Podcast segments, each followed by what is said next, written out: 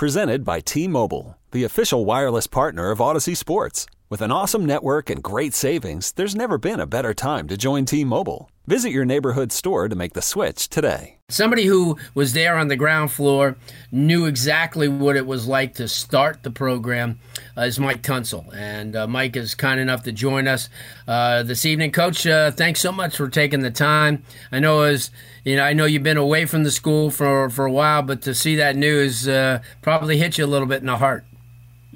Yeah, thanks for having me, Larry. Yes, it definitely did. You know, first I want to start off by, you know, hoping that Miss A Miss Alonzo, you know, health gets better. Yeah.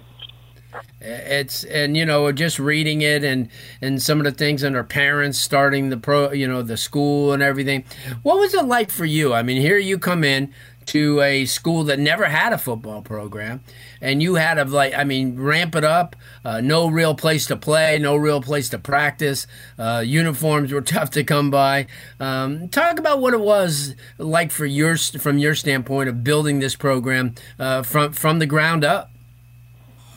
Um, you know, it was a tough job, but you know, one thing I can't say, you know, Ms. Lonzo, she allowed me to do everything that I needed to do to make the program successful you know, it was tough. You know, we didn't have any, um, you know, tradition. We didn't have anywhere to practice. We didn't have a weight room. So, you know, we had to do everything on the fly. And, you know, by the grace of God, you know, it ended up turning into something.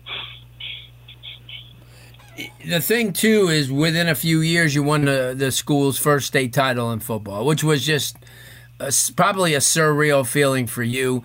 I mean, to be sitting there in Orlando, holding the trophy, having the kids around you, having a coaching staff who really bought into what you were talking about from the beginning. Talk about that and what it was like, you know, I mean, from a school that really had nothing to a school that was sitting on top of the world as far as 2A, 2A uh, classification was concerned. Um, it was definitely surreal. You know, I remember it like it was yesterday. You know, um, like I said, you know, Miss Alonzo, you know, I always said she was the best owner and the best athletic director ever, you know, because she she did all the necessary things that we needed to become a football program. She never, you know, um, second guessed anything that I did. So, you know, we just, you know, hired a good staff as the years went by, and we were able to, you know, get some good kids to transfer in, and you know, we bust our butts coaching night and day, and um, in four years we were able to win a state title. Yeah, no doubt. Mike Tunsil joins us.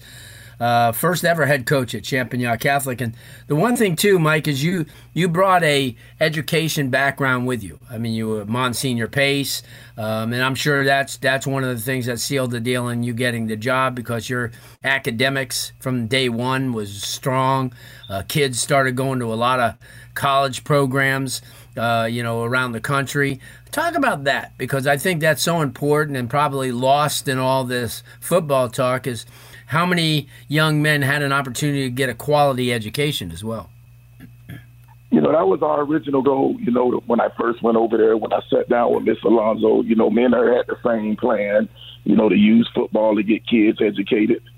So, you know, we just worked together as a team, you know, on to do the best thing, best best possible for the kids. So, you know, we yeah. end up, you know, graduating 99% of our kids that came over there. And uh, me and her worked tireless, relentless every, you know, um, night, you know, trying to get these kids to go to college. And, um, yeah. you know, it ended up being successful.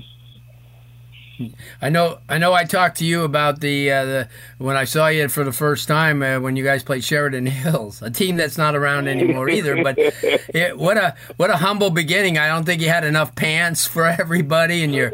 Uh, but uh, it, it really morphed into quite a quite a situation. I mean, I, I, know you you had kid go to Wake Forest. You had uh, uh, uh, you know a couple of other players. I think what ended up at Nebraska. Uh, so you did okay. I mean, you, you started that ball rolling. Obviously, when you when you moved on and uh, Dennis Marroquin took over, and then uh, he did real well with it, and then um, and then he moved on, and then Hector took over, and Hector did a tremendous job, and then then they hired um, Wilkie Perez, who really really never got a chance to do anything with the program, but uh, certainly uh, four really good uh, coaches uh, that really yeah. cared about the kids, that cared about the program, that cared about the education, uh, which is kind of tough to find. And you've kind of followed that up. You you're still in the education field. You have a school where you get a lot of these athletes, uh, you know, who may may not have an opportunity to get that degree. You give them the opportunity in smaller classes, a you know a, conducive environment uh, to get that degree and to be able to go on to college. Talk about that.